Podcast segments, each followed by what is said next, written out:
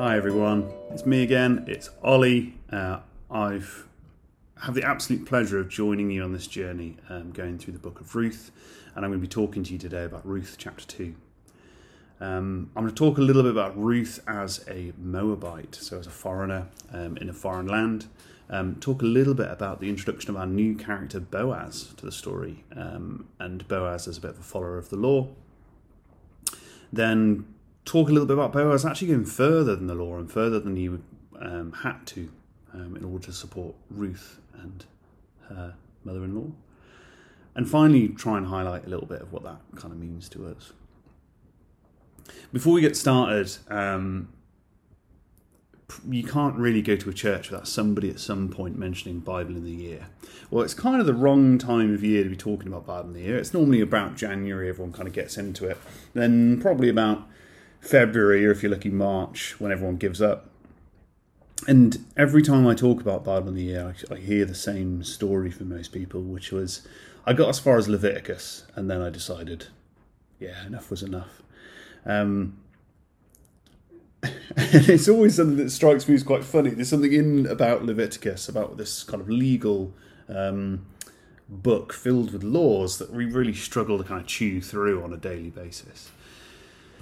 And looking into it and kind of reading around the subject, um, a lot of the Old Testament, particularly the legal documents, were written and um, kind of maintained by a group of people who could read and write, and they had significance to a certain area of, of Jewish culture. Specifically, um, that was often priests. So we look at some of the laws around Israel at the time through the lens of um, priests and people who would be engaged in specific ritual around um, everyday faith. And for that reason, we lose a little bit of the what real everyday Jewish faith would have been like in the Old Testament. For that reason, some of these kind of big legal documents in the Bible can feel kind of out of reach from our daily experience. They can feel a little bit out there, and maybe a little bit esoteric, um, a little bit arcane compared to some of the stuff that we, we tackle on a daily basis.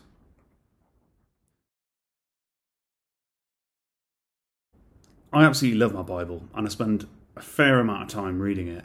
And through the years, I've been fascinated with what a Christian field guide would look like and what it would look like to create guidance on some of these things that perhaps are a little bit out of reach. Um, I played around with the idea with talks in the past of doing what would a field guide to prayer look like, and some of these books actually exist. Um, and they're, they're, really, really good, kind of taking what we see in the Bible and the prayer life in the Bible and actually trying to translate that into our everyday lives.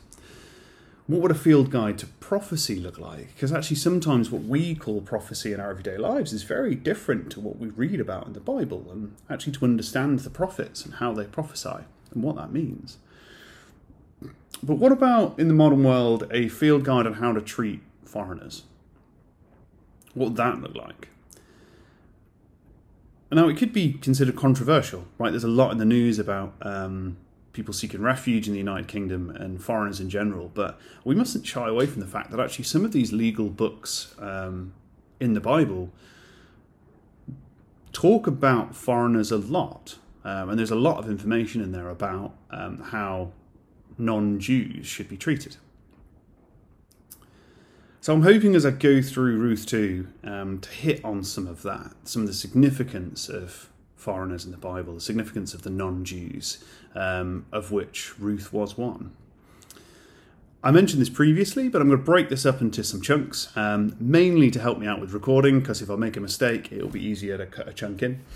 Um, but the first bit is a talk about uh, Ruth as a Moabite and some of the significance around this at the time. I'm going to talk about Boaz as a follower of the law and actually somebody who understands his um, his uh, kind of Torah really well and understands the law that's been presented him really well. But equally, I'm going to talk a little bit about Boaz going further than the law and what that actually means, um, whether he's actually living out a real world example of a field guide, of an application of the law that we can learn from.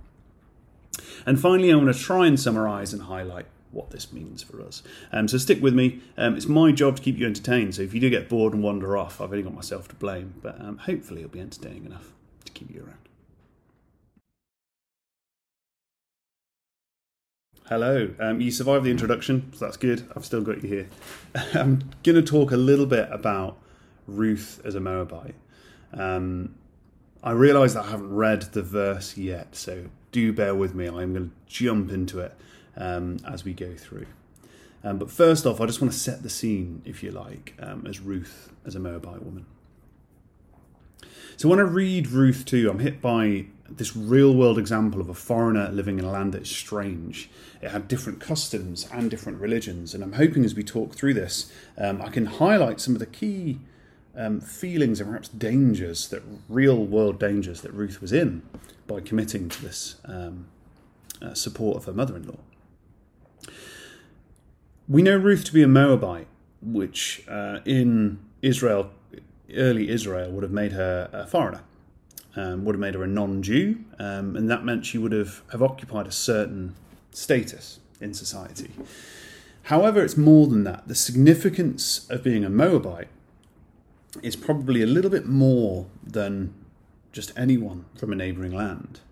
And that's because to a contemporary listener, somebody who was listening to this story around about the time Ruth was being spoken about orally, they would likely have only known, or possibly would only really have known of Moabites through um, a reference in Numbers 25 that specifically states them to be Baal worshippers and enemies of Israel. So, reading then uh, Numbers 25. While Israel was staying in Shittim, the men began to indulge in sexual immorality with Moabite women, who invited them to the sacrifices to their gods. The people ate the sacrificial meal and bowed down before these gods. So Israel yoked themselves to Baal of Peor, and the Lord's anger burned against them. The Lord said to Moses, Take all the leaders of these people, kill them, and expose them in broad daylight before the Lord, so that the Lord's fierce anger may turn away from Israel. And this isn't the only reference to uh, foreigners being enemies of Israel and actually to be harshly dealt with. There are numerous themes in the Old Testament legal books about keeping God's people holy, and this often meant keeping them apart and keeping them removed from so that they could stay in service of the law. So Exodus 15 says, Be careful not to make a treaty with those who live in the land, for they will prostitute themselves to the gods and sacrifice to them, and they will invite you and you will eat their sacrifices. And when you choose some of their daughters as wives for your sons, and those daughters prostitute themselves to their gods, they will lead your sons to do the same. There are actually more references like this. So in Deuteronomy 7 3 to 4, um, it states, Do not intermarry with them. Do not give your daughters to their sons, or take their daughters for your sons, for they will turn your children away from following me to serve other gods, and the Lord's anger will burn against you and quickly destroy you. So, to a contemporary listener, then, to Ruth, when we start talking about Ruth 2, um, this is the kind of thing they're going to understand about um, women from other cultures, but particularly um, Moabite women in this regard. And so then it can be really um, easy if you are kind of blinkedly looking through the Bible and specifically trying to pull out um, references, that it can seem xenophobic or anti foreigner. And there is a rhetoric that could be had for, for pulling those details out about keeping God's people holy and apart from others. And yet, that isn't the full story. The reason why um, we struggle with books, uh, the early books of the Bible, and, and some of the kind of legal documents within them, it isn't clear cut. It is complicated. There is a lot going on here. And of course, there's another side to this coin. Some of the Old Testament's very specific on how we should treat foreigners and how foreigners should be treated in Israel. For example, Exodus 23 9. Do not oppress a foreigner. You yourselves know how it feels to be foreigners because you were foreigners in Egypt. Leviticus 19 9 to 10 says, When you reap the harvest of your land, do not reap the very edges of your field or gather the gleanings of your harvest.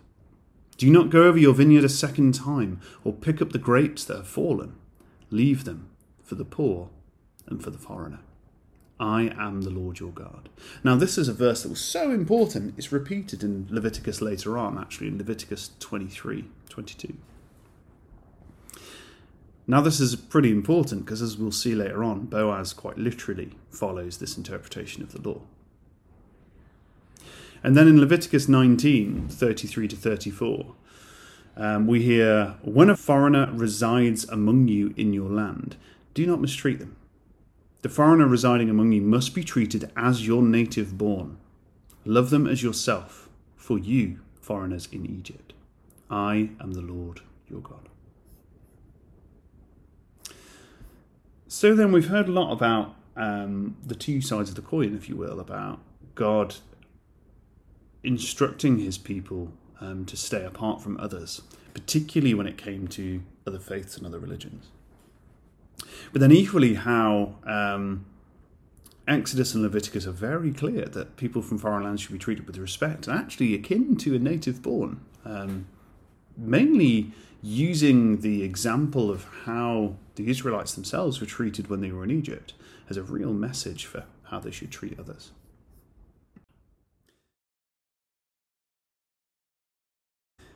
So it's time to start jumping into the verse itself. Um, so I'm going to read a little bit of that now. I'm going to read Ruth 2, verses 1 to 10, as we introduce, in my mind, a wonderful uh, character of this story, um, Boaz. Now Naomi had a relative on her husband's side, a man of standing from the clan of Elimelech, whose name was Boaz. And Ruth, the Moabite, said to Naomi, Let me go to the fields and pick up the leftover grain behind anyone in whose eyes I find favour. Naomi said to her, Go ahead, my daughter. So she went out, entered a field, and began to glean behind the harvesters. As it turned out, she was working in a field belonging to Boaz, who was from the clan of Elimelech. Just then, Boaz arrived from Bethlehem and greeted the harvesters. The Lord be with you. The Lord bless you, they answered. Boaz asked the overseer of his harvesters, Who does that young woman belong to? The overseer replied, She's the Moabite who came back from Moab with Naomi. She said, Please let me glean and gather among the sheaves behind the harvesters. She came into the field and has remained here from morning till now, except for a short rest in the shelter. So Boaz said to Ruth, My daughter, listen to me.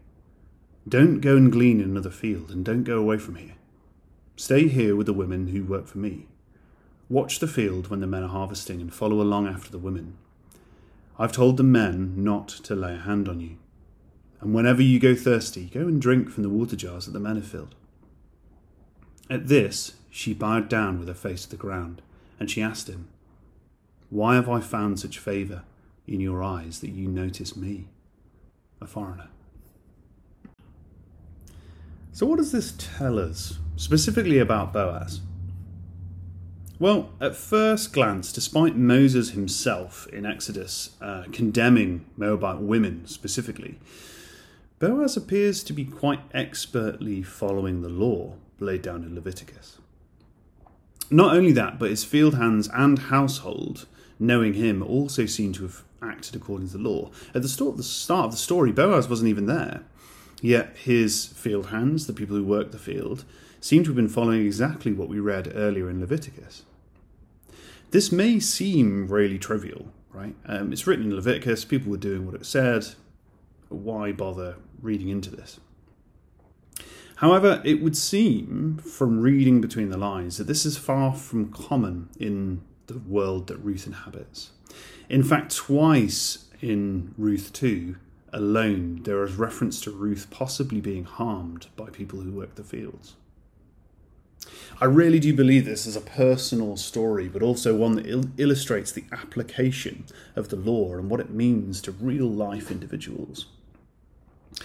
Ruth is no longer just a nameless foreigner or another or some group of people, um, and it's no longer a hypothetical case to be studied. It's a real one, filled with real characters who are trying to do real things.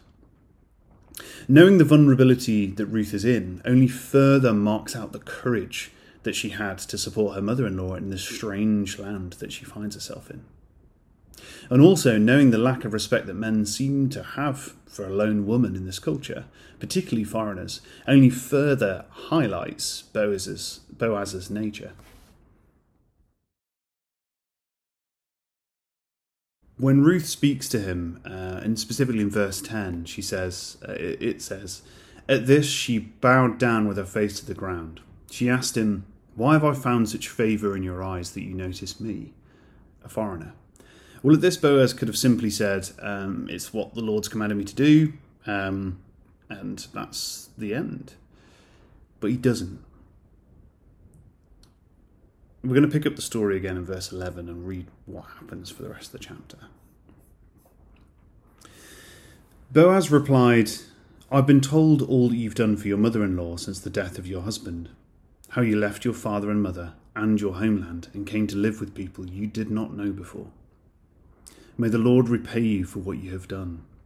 May you be richly rewarded by the Lord, the God of Israel, under whose wings you have now come to take refuge. May I continue to find favour in your eyes, my lord, she said. You have put me at ease by speaking kindly to your servant, though I do not have the standing of one of your servants. At mealtime, Boaz said to her, Come over here. Have some bread, dip it in the wine vinegar. When she sat down with the harvesters, he offered us some roasted grain. She ate all that she wanted and had some left over. As she got up to glean, Boaz gave orders to his men Let her gather among the sheaves, and don't reprimand her. Even pull out some stalks for her from the bundles and leave them for her to pick up, and, and don't rebuke her. So Ruth gleaned in the field until evening. Then she thrashed the barley that she had gathered, and it amounted to about an ephah. She carried it back to town, and her mother in law saw how much she had gathered. Ruth also brought out and gave her what she had left over when she had eaten enough. Her mother in law asked her, Where did you glean today? Where did you work? Blessed be the man who took notice of you. Then Ruth told her mother in law about the one whose place she had been working. The name of the man I worked with today is Boaz, she said. The Lord bless him, Naomi said to her daughter in law. He was he has not stopped showing his kindness to the living and the dead, she added. This man is our close relative. He's one of our guardian redeemers. Then Ruth the Moabite said, He even said to me, Stay with my workers until they finish harvesting all of my grain. Naomi said to Ruth, her daughter in law, It will be good for you, my daughter, to go with the women who work for him, because in someone else's field you might be harmed. So Ruth stayed close to the women of Boaz to glean until the barley and wheat harvest had finished, and she lived with her mother in law.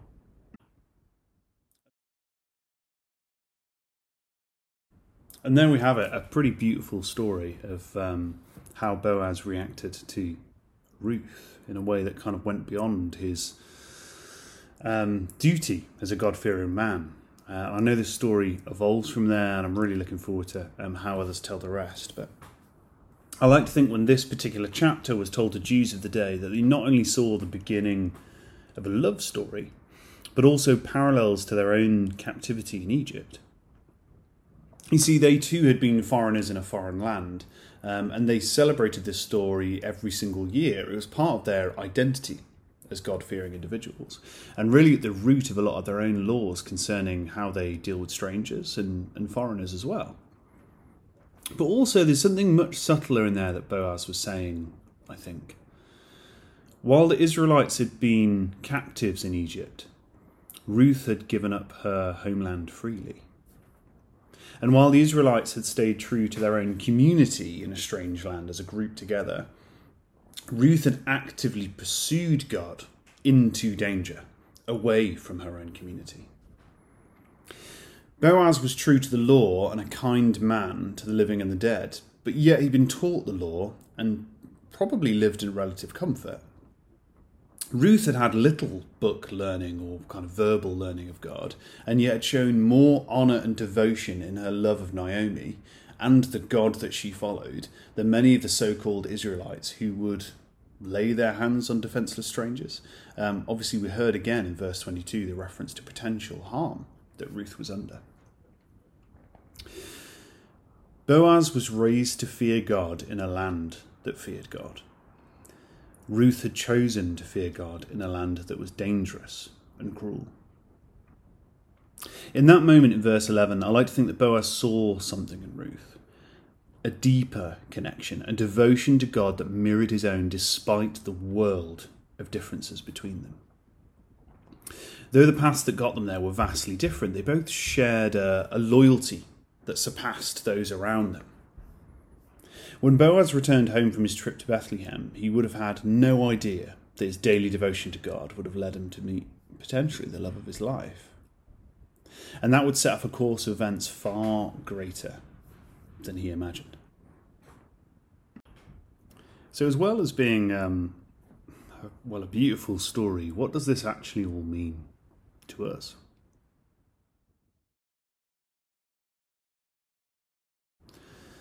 In the chapter, we were introduced to Boaz, a kind man who, by all accounts, is a devout follower of the law. Through his devotion to God's plan for his life, he becomes instrumental in the redemption of a woman who is given everything to serve God and to save her mother in law. It reminds us of our God given duty to treat strangers well, and foreigners of those of other faiths with respect and dignity. And also, it shows us the exciting, intriguing path that opens up for us when we do follow the will of God.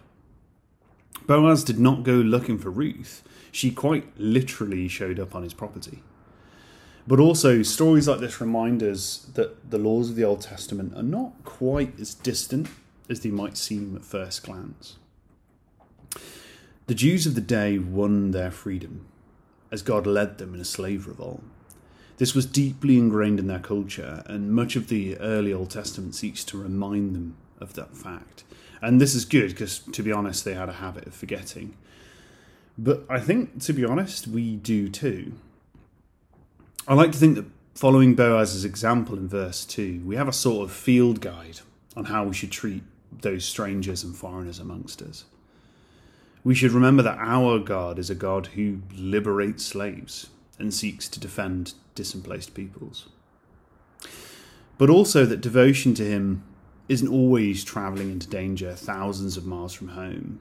It could simply be showing up every day and doing what's right. Well, that's kind of my interpretation of um, of chapter two of Ruth, and I say my interpretation, but really it's kind of reading around the subject and using other people's interpretation more than my own. But um, I hope that you enjoyed it, and if you stayed tuned to the end, um, hopefully you noticed the shirt, shirt color change. That was just to make sure you switched on. um, but with all of that, um, I'm just going to pray for us, and then um, we'll go our separate ways. Lord God, thank you for this amazing example of Boaz um, and this amazing example of Ruth um, traveling into danger thousands of miles away from home. I thank you that in your word you give us a blueprint of how you would like us to live our lives, and that while it may seem really distant and esoteric at first, that you do give us the keys to help unlock some of that. Lord God, I pray you guide us um, as we talk to the stranger amongst us, whoever that may be, and the foreigner amongst us, whoever that might be, and the person of the faith. Just um, with your Spirit, Lord, guide us in our words, guide us in our actions, um, and allow us to be true um, beacons of your word and ambassadors of your word here on earth today. Amen. Thank you for listening, everybody. Have a wonderful week. Looking forward to seeing you all again.